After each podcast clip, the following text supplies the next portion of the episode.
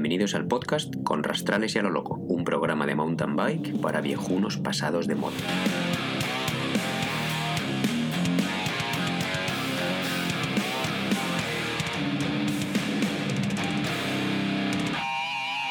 Hola oyentes, por fin con un poco de retraso os saludamos otra vez Julián y yo en nuestro podcast número 9. ¿Quién se lo iba a creer, Julián? ¿Qué tal estás?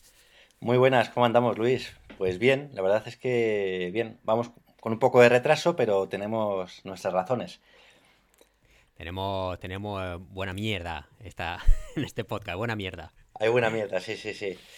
Venimos con, bueno, es, es un tema que si lo pienso, eh, debemos andar eh, cumpliendo el año más o menos, ¿no? Porque Claro. es un tema que vamos a repetir, Ay, ay, ¿sabes? Desde otro punto de vista, pero sí, sí, Claro. cumplimos año, tío, Sí, joder, no claro. lo, no lo hemos celebrado. Eh, de hecho, eh, claro, es que es- fue el tema de nuestro primer podcast y ahora pues otra vez. Entonces, si, si nuestro podcast lo hicimos justo un año, hace un año clavado, o yo fue... La verdad es que no he mirado ni la fecha, fíjate si somos así un poco de atolondrados, pero felicidades, Julián. Oye, felicidades, sí, sí, por la parte que te toca, sí. Que es Bueno. mucha, ¿eh? Porque tú eres aquí el, el- el alma mater, tío. O sea, el... No, no, El- Pues Hombre, te voy a contar unas cosas que, que vas a flipar. venga, cuéntame, tío, Hablando, eh, antes de que pasemos a las secciones, he estado mirando estadísticas de, de los que nos escuchan y, y entonces, pues bueno, hemos tenido más de 60 escuchas y un saludo muy fuerte a Uruguay, que nos han escuchado dos personas desde Uruguay. ¿Qué me estás contando, tío? Esto sí que no lo esperaba yo, pero. Saludos a Uruguay desde aquí, madre mía. Sí, sí, sí. Bueno, bien, bien. Esto, esto va a tope ya, Es ¿eh? la- Va a tope. 60 escuchas, tío, es ya un petándolo, petándolo grande, tío.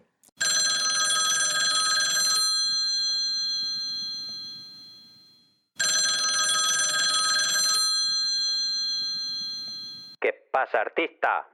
A mí, fíjate, esta tarde lo que me ha pasado, que he salido a entrenar con un poco de así de viento que hacía y todo.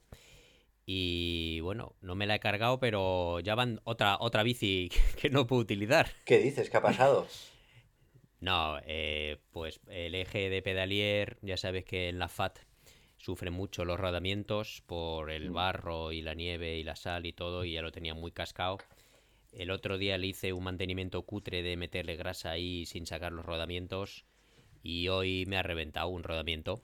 Hostia, vale, vale. Entonces he, he ido con una, con una, con una matraca todo el rato, crack, crack, crack, crack, crack, y yo, bueno, esto, porque ayer hubo muchísimo barro, y entonces eh, de repente he notado que se me movía un pelín, notaba un movimiento raro en el pie derecho, y me he bajado, y efectivamente el rodamiento del eje pedalier derecho pues se ha roto y entonces la biela se movía, tenía juego y el plato me tocaba la vaina un poco, entonces menos mal que me paraba a tiempo y eso no lo podía arreglar y he llamado a mi santa mujer y entonces pues me ha tenido me ha tenido que ir a buscar Joder, tío. De verdad, macho. Sí, sí, Estaría sí. contenta, ¿eh? lo que nos pasa Sí. sí pero en fin es, es que ya, ya van dos bicis ya, Ya. la Grail primero ahora ahora esta joder Ya macho, ves, tío, ¿eh?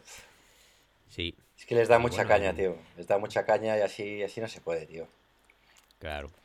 Yo espero que la de Gravel, pues bueno, esta semana me, me hubiera gustado tenerla a disposición porque se están secando algunos caminos ya por aquí. Pero no la tengo, o sea que sigo sin bici de salir ahí con Gravel. Bueno, mira, eso, es- eso que te ahorras de barro, ¿sabes? Porque ya tendrás tiempo de embarrarla. Así que. Sí, sí, sí. Bueno, pues eso es lo que me ha pasado hoy. ¿Tú qué tal hoy? ¿Has llegado a tiempo o qué? Sí, no, yo hoy bien, tío. Me he dado, nada, una vueltecilla mega tranquila en, en el río. Y Sí. en el río congelado. He dado la vuelta a una isla que está aquí cerquita de casa. Y que mola Sí. mucho porque tienes. El río, ¿sabes? Tú lo conoces bien, es, es mega ancho. Pero luego Ya, ya, ya. enfrente hay una isla y, y la otra parte es un. Es como una especie de brazo pequeñito. Así Sí, con sus curvitas alarga, y tal. Y es, es divertido, es bonito. Sí. Entonces la verdad es que, bueno, ha sido muy, muy tranquilo. Una hora soltando piernas y, bueno, nada, más que nada disfrutando de, del atardecer o del anochecer. Sí, ha estado bien. Yo tenía planificado salir un pelín más de tres horas y nada, se me ha quedado en hora y media y, y encima luego me he dado cuenta, digo, bueno, pues una hora y media. Pero ¿qué pasa? Que se me ha olvidado apagar el, el Garmin y cuando iba en el coche y le he dicho a Sonia, me cago en la leche y se me ha olvidado apagar el Garmin y claro, iba grabándome toda la velocidad y lo he tenido que eliminar el archivo, o sea que no hay archivo, no hay Strava, hoy mis entrenamientos me los invento, no han sucedido. no, escúchame, puedes, eso puedes editarlo. Puedes editarlo, no sé si lo tienes que abrir con el, con el, eh, como una, ¿cómo es? Una nota de estas de texto, ¿sabes? Y ahí creo que puedes, bueno, googlea un poco, es súper fácil y le cambias la hora. Ya, ya, ya. Bueno, hmm. lo, he lo, he borrado de todas formas y ah, ahí da igual. Luego lo, meto yo manualmente y ya está. Bueno, ya está. Pero bueno, muy bien. Y bueno, por lo demás, eh, este fin de semana has estado a tope, ¿no? Bueno, este fin de semana, joder, es el fin de semana ese que la verdad espero siempre porque me hace mucha ilusión. Es la Robanimi 150, que era ya la novena edición. Y, bueno, siempre... son años, son, años. Joder, son muchos años, tío. Empezó la cosa súper, como algo muy pequeño. Eh, el organizador es Alex, un, buen amigo que bueno, la, la, montó y eso, y, y, yo he estado todos los años o bien ayudando o bien participando en alguna de las eh, carreras. Y esta vez, me, bueno, este año me tocaba ayudar. Bueno, estuve dudando un tiempo a ver si qué hacía, pero al final dije, a descansar este invierno y, y bueno, he estado ayudando. Y la verdad es que ha sido una pasada. Ha habido, han habido unos 100 ¿Cuántos participantes. ha habido? ¿Cuántos? Sí, unos 100 en, total. En las tres distancias, sabes que es una carrera que tiene, o un evento que tiene tres distancias, 66, 150 em, y 300, ¿vale? Y bueno, eh, pues eso, en total han habido 100 participantes saliendo a la vez y, y está bastante bien, han salido mega rápido porque estaba, las condiciones estaban muy bien y eso que dos días antes la cosa estaba que daba miedo, llovió muchísimo, temperaturas sobre cero pero bueno, es lo que pasa aquí. En, un día de repente cambia todo, eh, bajaron las temperaturas, se endureció mogollón el suelo y han volado. De hecho, eh, se han reventado bastantes récords de carrera. Y bueno, son récords que realmente no significan nada porque como, en fin, cada año es diferente, las condiciones de, o sea, no puedes comparar. Pero bueno, sí, sí, sí. pero sí que dice algo de, cómo estaban las condiciones. Ahora, eso, los que llegaron, esto se, sale el, se salió el sábado, y los que llegaron durante el sábado más o menos o por la noche hasta ahí bien, pero luego cambiaron las temperaturas sobre cero, empezó a llover, bueno, la verdad es que ha sido, para algunos ha sido muy duro y muy largo y sobre todo para los que iban, porque también hay gente que va andando o corriendo, y, eh, gente en fat bike y luego en esquís, entonces sobre todo para los que iban andando ha sido, tiene que haber sido duro porque yo me acuerdo el domingo había un tormentón brutal con cayendo agua o nieve muy húmeda, un viento exagerado y bueno, yo me los imaginaba en el segundo lago que hay que cruzar, que es un lago muy tocho, que cuando pega ahí el viento se, hace, se hace duro. Pero bueno, estuvo, ha, estado entretenido, me, gusta mucho ver a la gente. Eh, hay mucha... ¿Cuál fue tu labor? ¿Qué pasó, qué pasó el domingo que estuviste de aventura? Bueno, ¿Rescatando gente o sí, No, no, en realidad yo no tuve que rescatar gente. Bueno, eh, lo que hice este año ha sido las primeras horas dos, tres horas, estuve con una moto de nieve siguiendo la carrera, grabando algún vídeo y llevando a un fotógrafo. Y bueno, iba actualizando la página de Facebook con los vídeos de, los primeros eh, kilómetros, la salida y eso. Y luego, nada, luego me fui, me, fui echando leches a dejar la moto de nieve y coger el coche con un, con un carro para, para llevar a la gente desde la meta hasta los hoteles, los hostales o donde fuera que se alojasen y tuve que darme prisa porque la de 66 fue una carrera muy rápida y bueno, había que estar allí ya esperando. Pero, pero claro, es que esto han sido, tío, muchas horas, muchas, porque claro, la gente llega, primero llegan algunas bicis muy rápidas, pero luego empiezan a llegar los que van andando, de la 66 que se juntan ya con las bicicletas de, de la 150, luego, o sea, es un, no parar de sacar gente, pero bueno, sacar... Han habido evacuaciones, pero eso de eso se encargaba otro. Yo, me, yo los llevaba desde la meta hasta, hasta esto. Y la, y la verdad que estaba, estaba muy cansado. Sí, hubo alguna cosilla. Sí que es verdad que el domingo tuve que salir corriendo. Me había venido a dormir a casa un par de horas. Dormí poquísimo. La primera noche dos horas. Luego a última hora, hora de la tarde del domingo, o sea, desde las 6 de la tarde del domingo a las 12 de la noche, dormí del tirón 6 horas, que es cuando me despertaron y me dijeron, vente para acá que hay un marrón, y es que se había perdido un, tío antes de llegar a la meta por el pueblo, había salido por otro lado, ¿sabes? De, sí, sí, sí. por otro sitio, donde, en lugar del sitio por donde tenía que salir, y estaba vagando por el pueblo de noche a las 12, 12 y pico. Pero bueno, se la encontró y, sin problema. Y mientras le buscaban, yo de hecho estuve sacando gente, gente que llegaba a la meta les llevaba. Pero bueno, bien, la verdad es que estuvo entretenido. Muy cansado, eso sí, porque al final es una paliza. Es una buena paliza. Claro. Ya, ya, ya. Muy bien, ya sí, ya vi tus fotos y tus comentarios de reportero dicharachero en Facebook. Sí, sí. cada vez que llegaba alguien y todo, y la, entrevista que le hiciste al noruego ganador. Bueno, bueno, ese tío, macho, o sea, ese día es espectacular. Bueno, di la casualidad, claro. Ese iba a la 300. Y en la 300. ya lo vi, ya lo vi. Lo viste, ¿no? Pues hacen la primera vuelta que coincide con la 150 y luego hacen otra vuelta por otro lado. ¿Vale? Pues En, cuando terminan la primera vuelta, en la meta de la 150, ellos este año por primera vez podían dejar ahí un depósito de. Eh, bueno, un, un drop back, una, una. ¿Cómo se llama eso?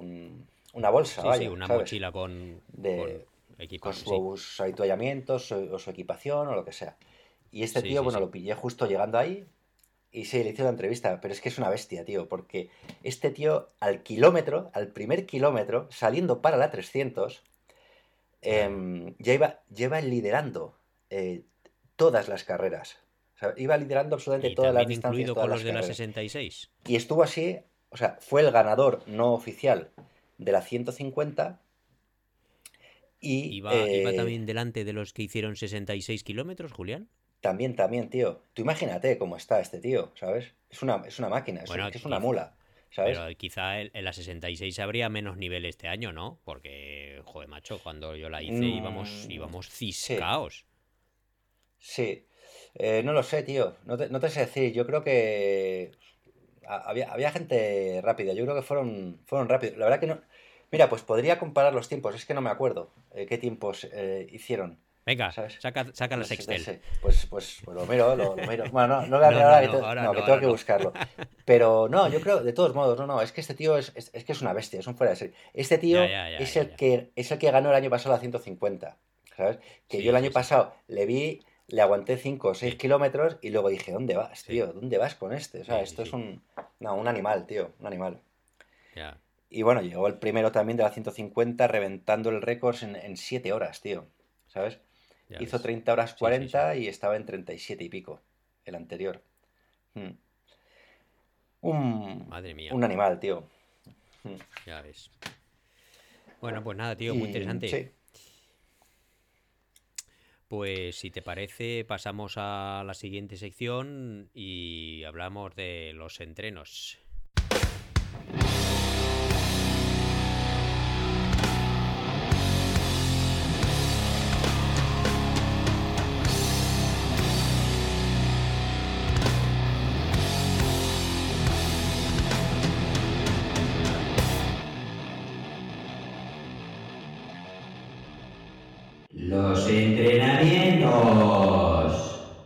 Hablamos de algo diferente. Dentro de los entrenamientos ni vamos a meteros otro rollo de lo que estamos haciendo nosotros ni nada. Vamos a hablar de el gym. El gym, madre mía, ¿eh? Está muy... o, el, o, el, o el gimnasio. El gimnasio, tío. Está, está, muy de, está muy de moda ahora, ¿eh, tío? Los, ciclistas ahora que tenemos que hacer el gimnasio ahí a tope. Claro. Está, está de moda porque, ¿por qué? Porque antiguamente el, ciclista de pura cepa era, venga, da pedales todo el año. Y más aquí en Finlandia, que ¿cuántos kilómetros te haces al año? Yo 50.000. Entonces, pues no, hay que, hay que hacer algo más polivalente porque es que solo dar pedales está demostrado que no es lo más efectivo. O sea que para mantenerse, pues hay que hacer un poco de gimnasio y otro tipo de esfuerzos. Y bueno, pues y el propósito de hablar del gym no era de nuestros entrenamientos, sino de hablar de la fauna que se encuentra en el gym. Vaya, la verdad que vaya fauna, tío, ¿eh? O sea, yo creo que, los ciclistas en general, cuando vamos para allá, somos los, somos los, tirillas, ¿no? Ves ahí a... A mí me mola ver a, sí, somos los... ver a los musculitos, ¿sabes? Que están ahí ¿sabes? Mirándose en el espejo y, me flipa porque no se cortan un pelo, tío. O sea, hacen posturitas Sí. Y, y lo que más me mola es ver cuando se hacen fotos delante del espejo. O sea, a mí eso me deja, me deja loco porque me, me da muchísima vergüenza. Ya, tío. es que son, son los años, son los años, Julián, pero claro, hombre, lo de hacerse fotos yo solo se lo he visto a uno o dos. ¿Tú los ves más tú a No, yo he o visto unos cuantos, tío. No sé, o sea, igual son los mismos. O sea, los mismos quiero decir que no todos los. No, tampoco son los mismos todos los días. Pero sí, sí, yo Ya, ya, eh, ya. en mi gimnasio hay unos cuantos y me da un poco de grima, tío. ¿Sabes? Me da un poquito de... Eso- esos son los, los influencers, ¿sabes? Que llegan, se hacen sus, Claro, sus series o lo que sea. Bueno, es que la, el, el proceso es el siguiente. Estos, los influencers, llegan al, al vestuario, sacan su batido, que ya lo llevan preparado, el bote, se preparan su batido de protes. Luego se van a hacer ahí sus pesas a todo trapo. De calentamiento no calientan nada. nada. O sea, llegan, se cogen una mancuerna, hacen ahí cuatro pesas. Y luego hacen las suficientes series para que se les hinchen los bíceps. Empiezan ya a mirarse al espejo.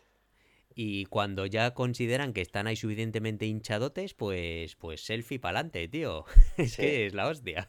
Sí, y, y sí. también, también están, tío, los que son así jovencillos, así... Yo donde voy hay, hay, hay chavales muy jóvenes, tío. O sea, yo, o sea, que están empezando realmente. sí. Y, Claro. y esos molan porque, porque esos sí que son unos tirillas, porque tienen cuerpo de niño todavía, pero sí, de adolescente, sí. adolescente, pero cuando se juntan con los coleguillas ahí en el vestuario, están ahí en gallumbos mirándose al espejo en, en grupo, en grupo, tío, ¿sabes? A mí, a mí todo eso me flipa, me vuelve loco, ¿sabes? Digo, jo, tío, esto, no sé. A mí, a mí también me, la verdad es que me alucina cuando ven los chavalines de 14, 15 años que van al gimnasio y yo como, bueno, me dan ganas de decirles, pero chavales, ¿qué hacéis en el gimnasio? Si tenéis que estar Claro, fuera, tío. No sé, esquiando, jugando al fútbol, está claro que las condiciones no son las mismas que en España, ¿no? Pero que tendrían que estar haciendo otra cosa, no ir al No, no gimnasio, son las mismas, pero hay ¿sabes? deportes aquí también, tío, y de- deportes cubiertos, el, que son, son un coñazo, sí, sí, ¿no? sí, El, por ejemplo, el, ya. el hockey ese sobre, o sea, con, con- bueno, el floorball, ¿cómo se llama? El, El el floorball, el floorball, vaya sí, infierno de... Pero bueno, que hay deportes para que practiquen y, y se lo pasen bien en grupo, tío, y no estén es. ahí Sí, sí, sí. levantando pesitas, en fin, ya tendrán tiempo. Bueno, ¿y qué pasa? No sé si en tu gimnasio lo mismo, pero en el mío es que todos estos, los jóvenes van en calcetines. Yo es que no puedo con ello, tío. Ya, Todo el mundo en calcetines. ya. Es que... ¿Cómo vas en Bueno, calcetines al gimnasio? Si es que de verdad es para cortaros los huevos. yo, yo creo que eso es de aquí de Finlandia, yo no creo que pase en España, ¿eh? Sí, Y es, aquí es que son, no pasa en otro Aquí sitio, es no que pasa en son, otro son un poco así. Aquí hay poco. eh, La verdad que en Robanimi yo veo a pocos. Alguno te encuentras, ¿sabes? Pero. Sí. Joder, pues aquí son, mm, bueno, muy a menudo van en calcetines, Joder. tío. Solo, solo nos ponemos zapatillas de interior si tienes más de 30 años. Pero los jóvenes, los guays, van en calcetines, van con lo mínimo, ¿sabes? Se quitan no sé qué, es, lo- se ponen, o no sé, con la misma camiseta que llegan y venga, hacer unas, unas pesas. Luego ni se duchan, se ponen otra vez la chupa Sí. y, y para no, llevan, Yo es que no no, puedo no llevan zapatos, pero llevan unos, unos cascos mega gordos, ¿no? De esos rollo orejeras ahí. Claro, eso es, la almeja. Sí. Luego con las almejas puestas porque es muy, es muy fashion Sí. e influencer. Entonces, eso es. En fin, estoy ahí que los miro y digo, madre mía, qué viejo, qué viejo cascarrabias que soy, macho. Ya ves, ya ves. Ya me Sí, conoces. bueno, ya te, te puedo imaginar. Lo que me extraña es que no les digas nada, ¿eh? ¿Sabes? Sí, sí, estoy ahí claro, cortándome, ¿sabes? claro, claro. Pero bueno, Bueno, luego, luego hay otra, hay otra, hay otra clase de personas que no sé si en tu gimnasio lo hay. Es que en mi gimnasio hay una sala entera de alterofilia y, y entonces luego están los gordos levantadores de Ya, sí, pesas, sí, ¿sabes? sí. Que, tío, esos son, pues claro, auténticos armarios que lo único que hacen es, pues bueno, bueno, lo único quiero decir, que a- con todos mis respetos, ¿no? Ellos no, no cuidan nada ni la alimentación, no hacen ningún tipo de otro de trabajo aeróbico. Mm. Entonces, ellos llegan, se colocan sus pesos, empiezan a hacer sus sus sentadillas o lo que sea y co- co- con Pero que, pero, pero que levantan burradas. Yo, uno de Claro. esos, levantan burradas. Yo, me acuerdo hace ya, buah, hace mogollón de años, tío, que estaba en otro gimnasio aquí y pues era 10 o 15 años, no lo sé. Y tío, venía un, al gimnasio un Menda que luego abrió un gimnasio él que es eh, que participa en las competiciones estas del hombre más fuerte del mundo, ¿sabes? Que van arrastrando ah, ahí camiones, ruedas de tractores. ruedas de camiones y cosas. Sí, sí. Y buah, tenías que verle. Efectivamente, es que no parece, o sea, es un tío grande, gigante, ¿sabes? Y bueno, de repente oías un grito de esto, pero muy heavy. Mirabas, de repente soltaba la pesa, caía al suelo, ¿sabes? Y, retumbaba todo el gimnasio, tío. Yo, yo lo dejé por miedo ya, ese gimnasio. Digo, esto tiene que estar lleno, lleno de grietas, los, los muros, tío. Una locura. Mm. Pero es que estos tíos levantan mucho eh, haciendo sentadillas, pero luego, quiero decir, no, luego, claro, es que son, tiene una cantidad de tocino que no veas. Porque el tío ese del que tú me hablas, esos son auténticos armarios, ¿sabes? Es que son una pasada, moviéndote lo que sea. Mm. Pero bueno, en fin. Y entonces es que son, se ponen su cinturón, se meten ahí en su cueva, porque es realmente una cueva mm. excavada, y, y, ahí, pues bueno, a levantar, a levantar hierro. Y bueno, pues alguno, algún, algún animal más que se te ocurra del gym. No, la verdad es que no. No, no. No, sé. Mira, a mí el único. y luego está uno que no puedo con él. Que es. Es un. Bueno, es un señor que conozco. que, que es que estoy. Cuando yo al gimnasio digo, estoy rogando que no esté. Porque es que tiene un olor. Ah, bueno. Llega con su ropa. Llega con su ropa del trabajo entonces, desde que entras al gimnasio, antes de entrar en el vestuario, ya sabes que ese tío está en el gimnasio. es verdad, en el mío hay otro de esos, que huele a vinagre, tío. No, bueno, no lo sé, tío. Es que, bueno, es vinagre, sudor, lo que sea. Entonces, entro al vestuario y está su ropa colgada y digo, Dios, por favor, que no coincida con él cuando termine de entrenar, ¿sabes? Eh, porque este tío llega, se vuelve a poner otra vez sus pantalones de trabajo que ha utilizado durante todo el día y se va para su casa. O sea, no se ducha. Yo no sé si se ducha alguna vez. Y es que huele, tío. Es que no se puede entrar a, cuando están entrenando este tío en su en la zona alterofila y a veces voy a coger prestado algún disco o alguna barra o algo. No puedo entrar, aguanto la respiración, así, casi casi que me topo la nariz, ¿sabes? Ahí delante suya. Eso es entrenamiento, ¿cómo se llama? El entrenamiento ese en hipoxia. De hipoxia, claro, de hipoxia. me tapo la nariz y me voy corriendo, tío, porque es que, bueno, no, no puedo. Entonces, el tema de la falta de higiene, pues que lo llevo muy mal también, tío. El, que el, ver a la gente que tiene en el gimnasio, que se van todos sudados, se ponen la chupa y se van a casa, yo no puedo con ello, tío. Con los huevos sudados, tío. Ya, tío. Qué horror, qué horror, tío. ya en su casa, en fin, que hagan lo que quieran. Pero sí, es verdad que podrían tener un poco más de... Claro, pero es que, joder, macho. es que como yo le conozco a este señor, me dan ganas de decirle, macho, venga, cuida un poco la higiene o por lo menos tráete otra ropa, tío, que es que es insoportable, yo tío. Insoportable. Yo, que tú ¿eh? pediría un, descuento o algo y por en, el gimnasio, solo por, por, dar, o sea, por dar tu, en fin, por, guiar a la gente ahí un poco, ¿sabes? A este tío que no se lava, a los chavales sin, sin mm. zapas, todo eso. Pero bueno. O ponerme una mascarilla, ¿no? Madre mía, china. Una mascarilla china. Mira, ahora es fácil, tío. Ahora las tienes por todo. De hecho, si vas al hospital, las tienen allí cuando entras. En urgencias está eso petado. Sí, sí. Que estuve yo hace poco y, y está petado de, mascarilla, gratis. Así que ya Oye, se ven, se ven ahora menos, menos, orientales por Robanimi, ¿no? ¿O qué? No, no, no, no se ven. De hecho, claro, eh, de hecho es que ha habido un montón de cancelaciones de grupos de, de China. Claro. O sea, se verán japoneses o lo que sea. Mm. Pero chinos han. Sí, sí, ha habido muchas cancelaciones. Ya, ya. Vaya tema. Muy bien. Bueno, pues mientras me echo una meadita, yo creo que pasamos a la siguiente sección, a la sección Pasa Majo. Venga, perfecto. Pasa Majo, ¿quieres unas pastas?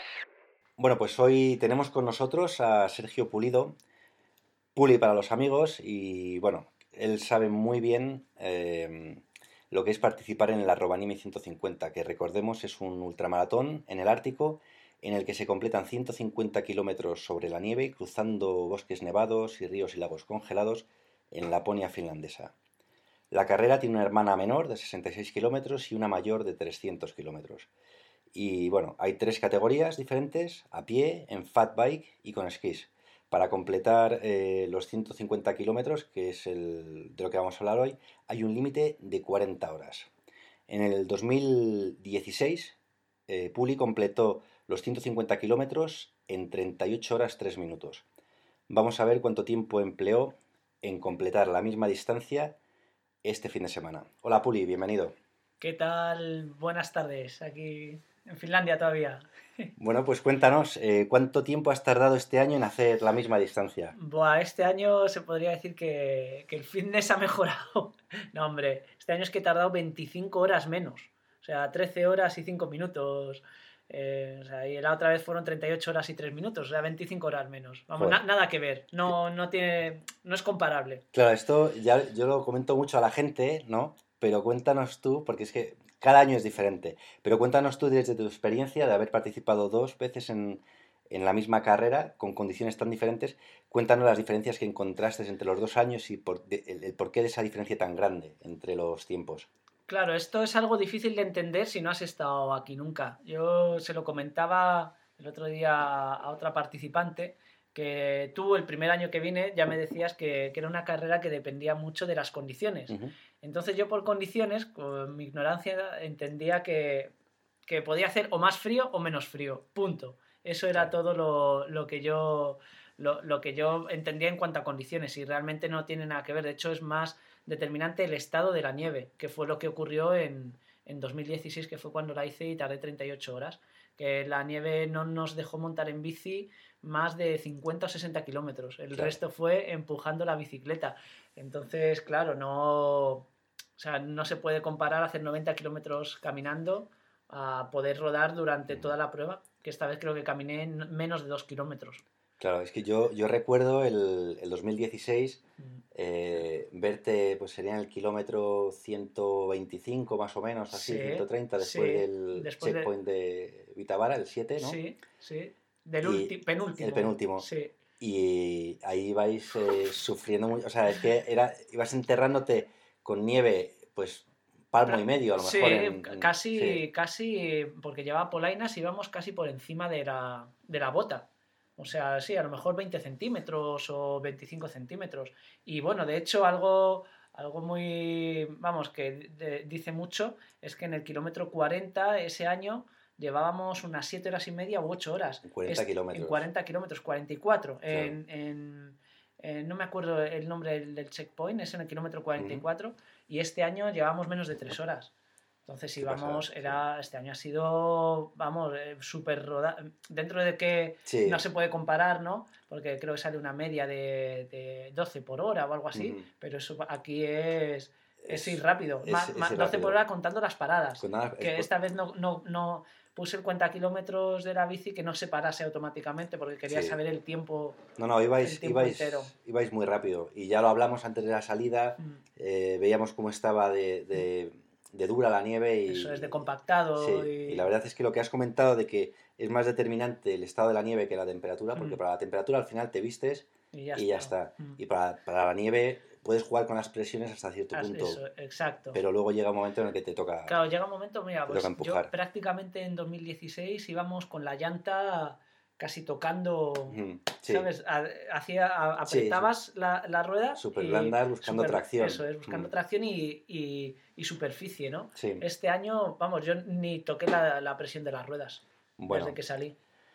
Y bueno, eh, la carrera este año no se te dio nada mal. Saliste muy fuerte con el grupo de... Demasiado fuerte para mí. Con el grupo de cabeza y peleaste con ellos durante, durante mucho tiempo. Y al final, bueno, llegaste en sexta posición de, mm, de, las Fat Bikes.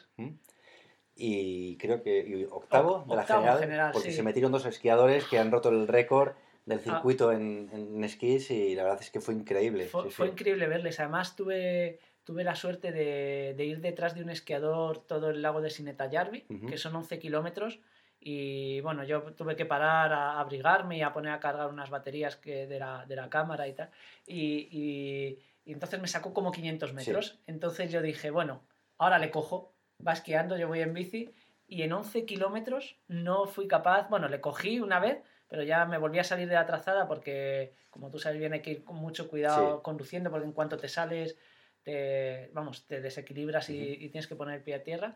Y no fui capaz de cogerle en 11 kilómetros. O sea, el esquiador, yo estaba alucinando. de fueron, hecho, fueron volando, la verdad es que... sí, sí. Bueno, han batido el récord los esquiadores en, hubo dos esquiadores que de hecho han, han, quedado segundo y tercero de la general, eh, sobrepasando a todas las fat bikes. Y el primero, el primer esquiador ha quedado ocho minutos de. Sí, sí, sí. Y, bueno, fue, fue increíble verle, fue un privilegio, la verdad, ir detrás de esta gente. ¿Y cómo, cómo te has preparado para afrontar eh, la carrera? ¿A nivel de entrenamiento, qué es lo que has hecho? ¿Cuántos kilómetros? ¿Tenías sesiones especiales o.? Cuéntanos un poco. Sí, la verdad es que, bueno, me he preparado montando en bici, pero en el sentido más, ¿cómo se dice? Más dominguero, bueno, no dominguero, no quiero decir esa palabra, sino en el sentido más relajado de la palabra. O sea, dominguero. Sí, sí, dominguero, exacto. Sí, sí, no, no, totalmente, es verdad.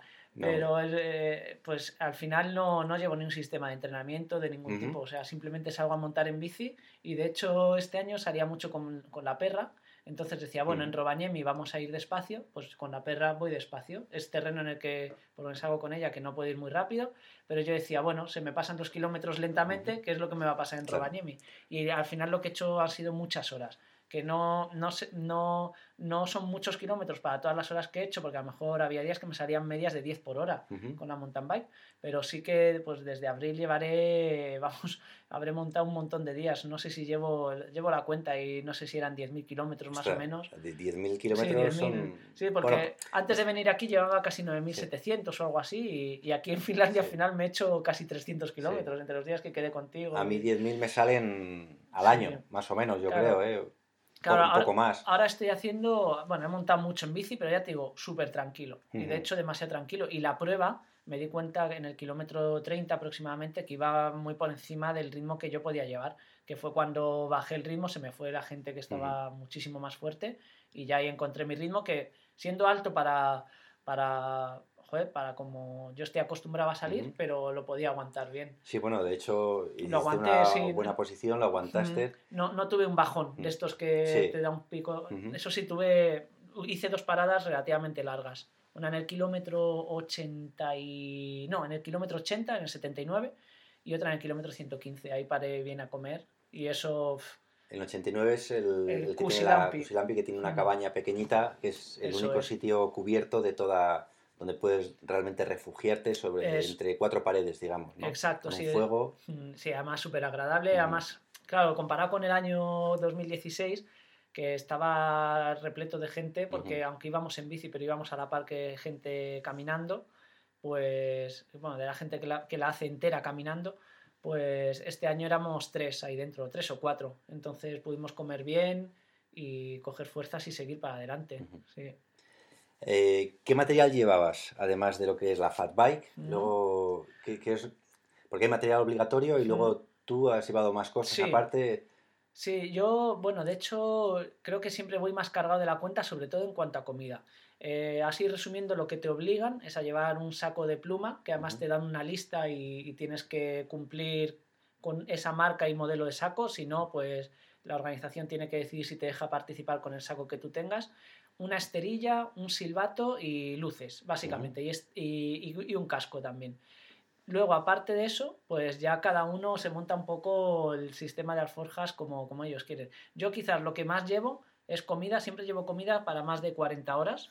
La, carrera al final, no sé si son 43 horas te daban o 40 horas largas, bueno, por ahí. Entonces yo siempre llevo comida para, más tiempo. De hecho, tengo comida para tres días si quiero.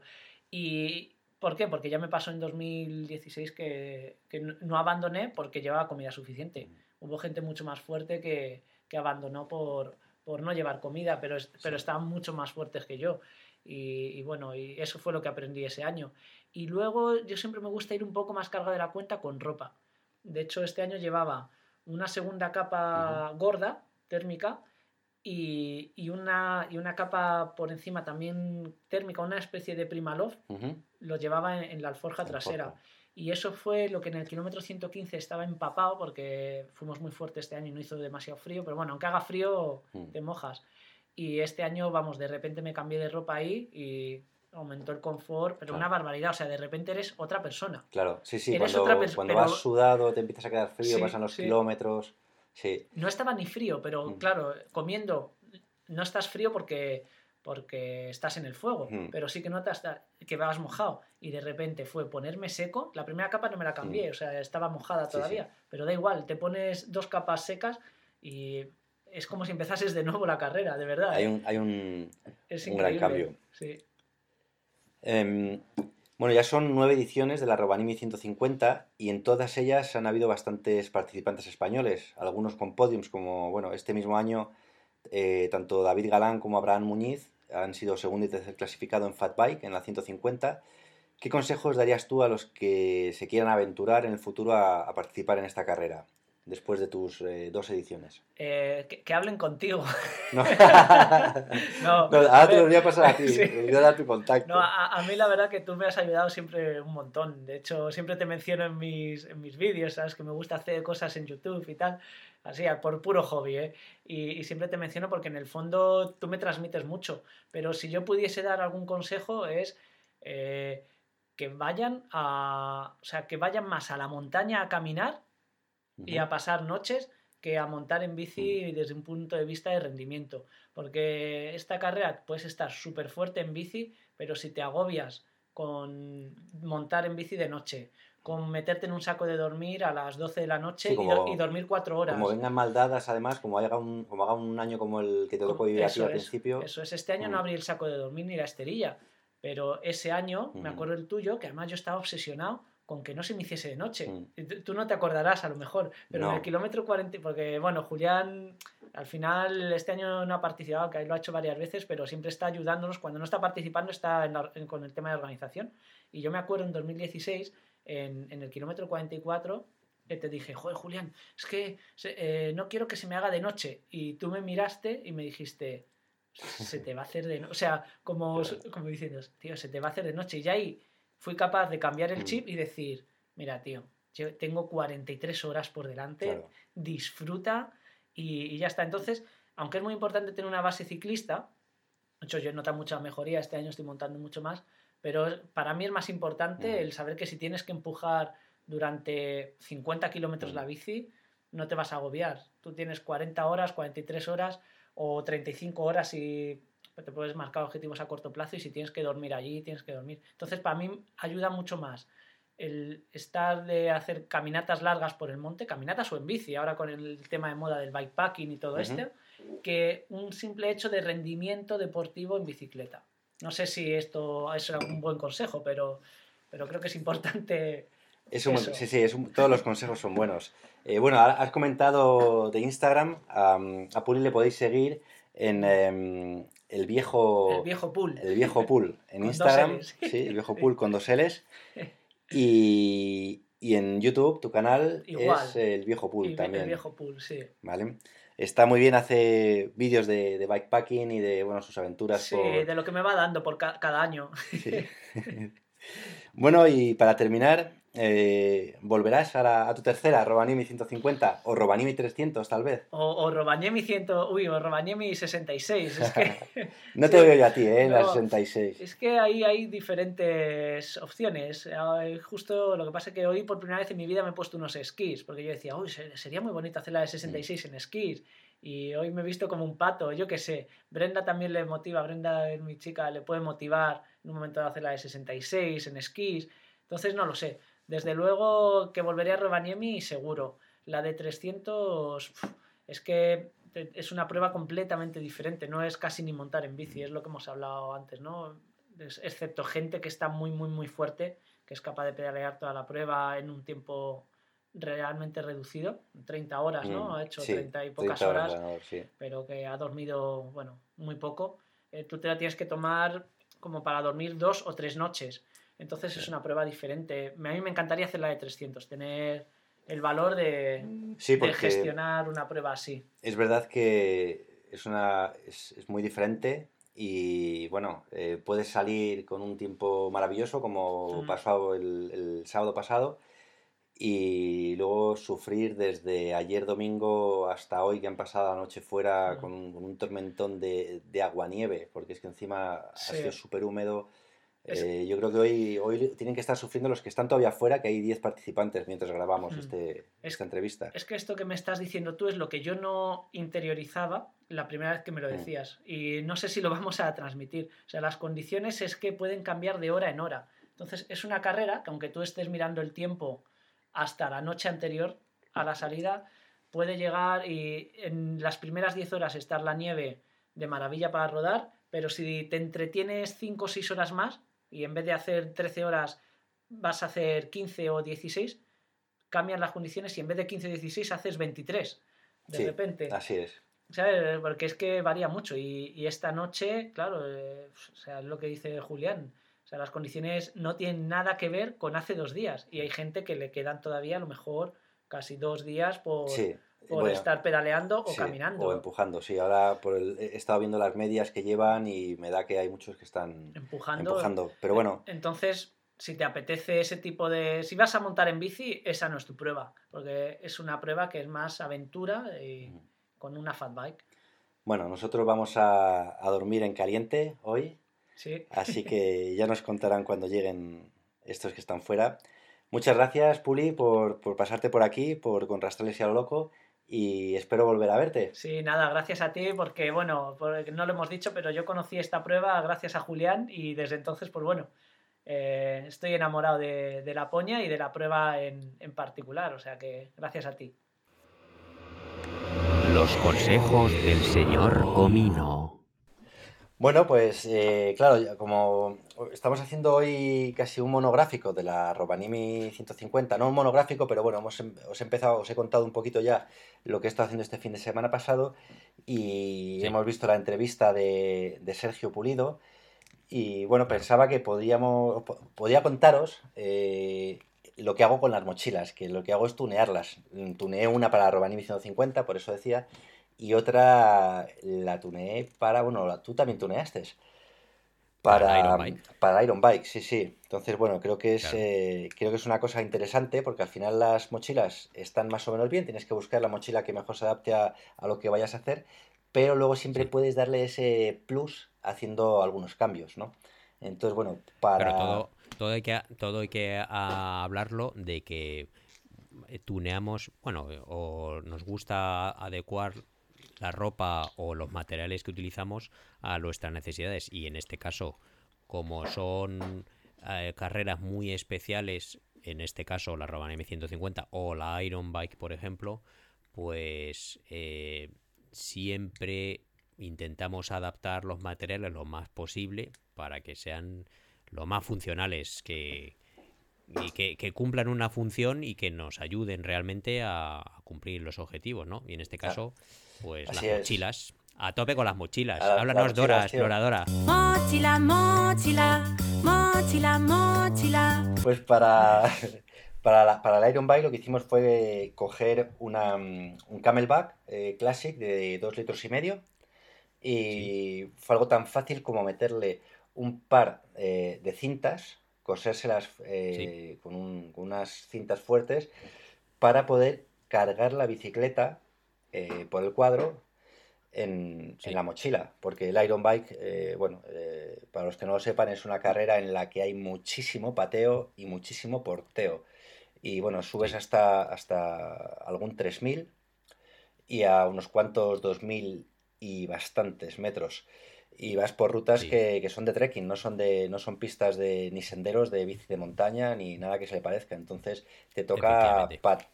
Pa- patear, patear entre rocas y bueno, o llevas la bici al hombro, como la lleva mucha gente también, o la llevas atada en la mochila y bueno, pues Sí. ahí, ahí avanzas. Y luego para la, para la Robanimi 150, lo que hice fue, una de las cosas que tenía yo, o una de las preocupaciones que tenía era la hidratación. Porque aquí, eh, bueno, eh, con las temperaturas ya sabemos, es un, es un gran problema, se te puede congelar tanto los, de, tanto los bidones, que en todo caso tendrías que llevar termos, como llevan algunos, Como la pilila. eh, como la pilila o, o- o las bolsas de las mochilas de hidratación, que tienes que llevarlas siempre debajo de la chaqueta.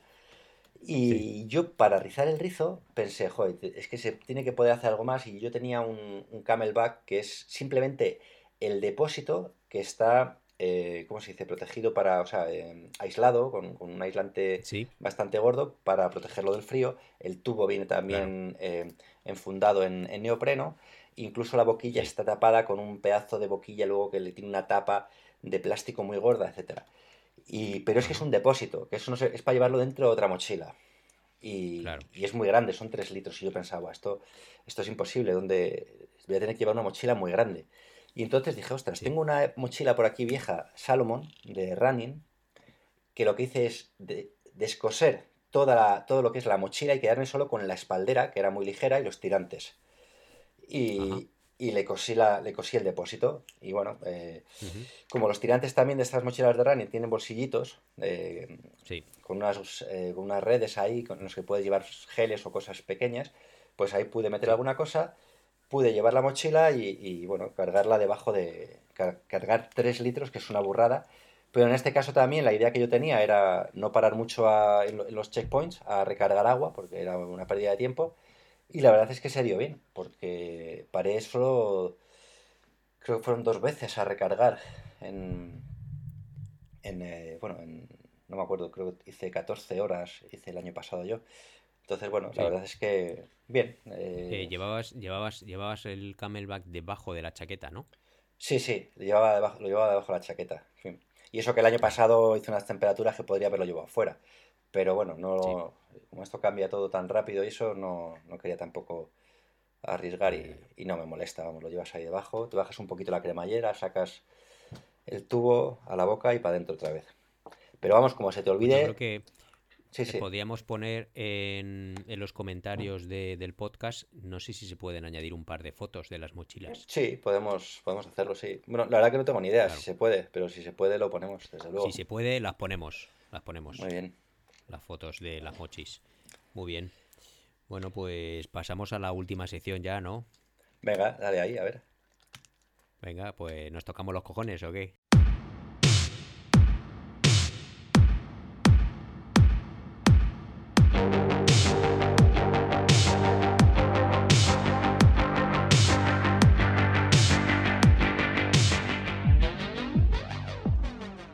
Tócate los cojones. Pero no mutuamente, no No, no, no. mutuamente. Ostras, yo, eh, a ver, eh, que piense, es que creo que no, es que no, no. Bueno, No te ha pasado nada eh, para tocarte los cojones, ¿no? no, tío, que va, que va. Eh, no, la verdad que no. A ti sí, a que sí. Bueno, pues a mí, sí- a mí siempre me pasa algo para tocarte los cojones. Bueno, Mira, este, este fin de semana, como sabes, la borrasca esta que ha pasado por, por el norte de Europa, que venía, Sí. pues bueno, del Atlántico y todo, que la verdad es que, en- bueno, según he leído, se llama la borrasca Dani o algo así, aquí la han llamado de otro nombre, no lo sé. Bueno, en fin, pues ha estado lloviendo mucho, ha habido mucho viento y, y entonces el, a ver que estoy un poco perdido, el lunes salí, o fue ayer, ayer, fue ayer, cuando salí a reconocer algunos caminos para el evento que yo organizo, la Dirty Sipo, que son caminos de, de grava. Y bueno, pues hay un par de, de tramos en los que se ha llevado realmente, han desaparecido el camino, está totalmente roto, se, lo- se los ha llevado el agua, macho, en el, Joder. en el Parque Nacional de, de aquí que tenemos al lado. Entonces, espero realmente que los de los de mantenimiento del Parque Nacional trabajen ahora hasta verano, porque es, es que ese tramo pasaba por ahí la carrera. Y entonces Bueno, o- pero- o, ar- o arreglan el puente, ya, pero es que está jodido, porque es, es pasar haciendo equilibrio sobre un, un árbol, ¿sabes? Se lo ha llevado el Nada, totalmente. nada, nada, equilibrio tampoco. te- bajarse de la Sí, bici sí, y pasar, pasar por mojarse los pies, tío. Aquí esto, en Laponia Ah. lo hacemos así en muchas carreras, tío. Ya, ya. Que, tú Bueno, conoces muy bien, además. Y a Ángel Layos que nos venga a hacer el del programa también de la, hace de un- 15 días que nos, nos dé un cursillo de Bunny Hop y venga con Bunny Hops a saltarnos los agujeracos y los árboles. Qué cantidad Bueno, de árboles sí. caídos en mitad del camino, tío. Uf, qué barbaridad. Sí, sí. Y entonces eso era eso, pues iba así con el toque de los cojones porque cada vez me he encontrado con muchísimos árboles, entonces espero que los limpien y que arreglen los tramos estos, porque, en fin, está yo creo es que- descorazonador, tío. Yo creo que los árboles, los, eso seguro que los limpian. En el Parque Nacional, si están, Sí, si sí. están en- encima de los, de los caminos, seguramente está- los, los muevan. Sí, están encima de caminos señalizados oficiales, pero hay otros senderos muy grandes que no Ah, son señalizados y entonces pasan y, y es, y es una leche porque son caminos que utilizas muy a menudo con la bici y, lo, y entonces hay partes en los que no se puede pasar. Entonces, pues bueno, Ya. es un poco... Pero no se puede. no- eso, ¿no se puede o es un poco jodido? Porque si solo es un Es poco hay- más complicado. Bueno, hay algunos tramos, hay algunos tramos que no se el- me acuerdo de un camino el año pasado que después de una ventolera se cayeron cuatro o cinco pinos y es que ya no se podía pasar porque había un barranco por el otro lado, el típico y luego Ah, también sí, había un- una zona de esta de pantanal, ¿sabes? Que no te que no puedes pasar por ahí con la bicicleta. Y entonces, Ya, pues bueno, ya veremos. Pero bueno, como estoy haciendo ahora reconocimiento de recorrido, va a haber ahí una zona que como llueva va a haber barrete, barrete. Vais a flipar. Bueno, bien, bien. Es verdad, Sí, ¿eh? sí. Que yo el año que viene no, no. Bueno, el año que viene, este año, de hecho. No falto, sí, sí, Sí. en septiembre. Pues bueno, estoy ahí en ello y arreglando. Ya, ya hablaré de cómo va el tema de, de Bueno, la carrera esta. Bueno, Julián, Pues pues contarás, yo creo que aquí vamos a ir ya cortando, que tenemos que cumplir con los labores de la casa, ¿no? venga, tío, hay que, hay que poner lavavajillas, etcétera, etcétera. Hay que leer unos cuentos, poner lavavajillas. O sea, yo tengo que tender, tío. poner las Yo cosas tengo que en orden. tender dos lavadoras. Sí, sí, madre mía. Bueno, va. Dos lavadoras, madre. Sí, una está fuera esperándome y la otra dando vueltas. Bien, En bien. fin. Bueno, tío, pues nada. Venga, pues un abrazo, un saludo a nuestros oyentes de Uruguay, a nuestros oyentes de España también, que espero que no os descolguéis, y, y a nuestros más de 60 streamers que se han bajado nuestro o han escuchado más de más de un segundo nuestro programa. O sea, que Yo creo que- para todos. Yo creo que nuestros padres han aprendido a bajárselo, tío. ¿Sabes? Y lo bajan una y otra vez en diferentes dispositivos, ¿eh? En el en el octavo un 30% son mujeres. O sea que Ostras, tú, que son nuestras madres, entonces. Claro. Bueno, mi, venga. ma- mi madre, mi madre, mi mujer.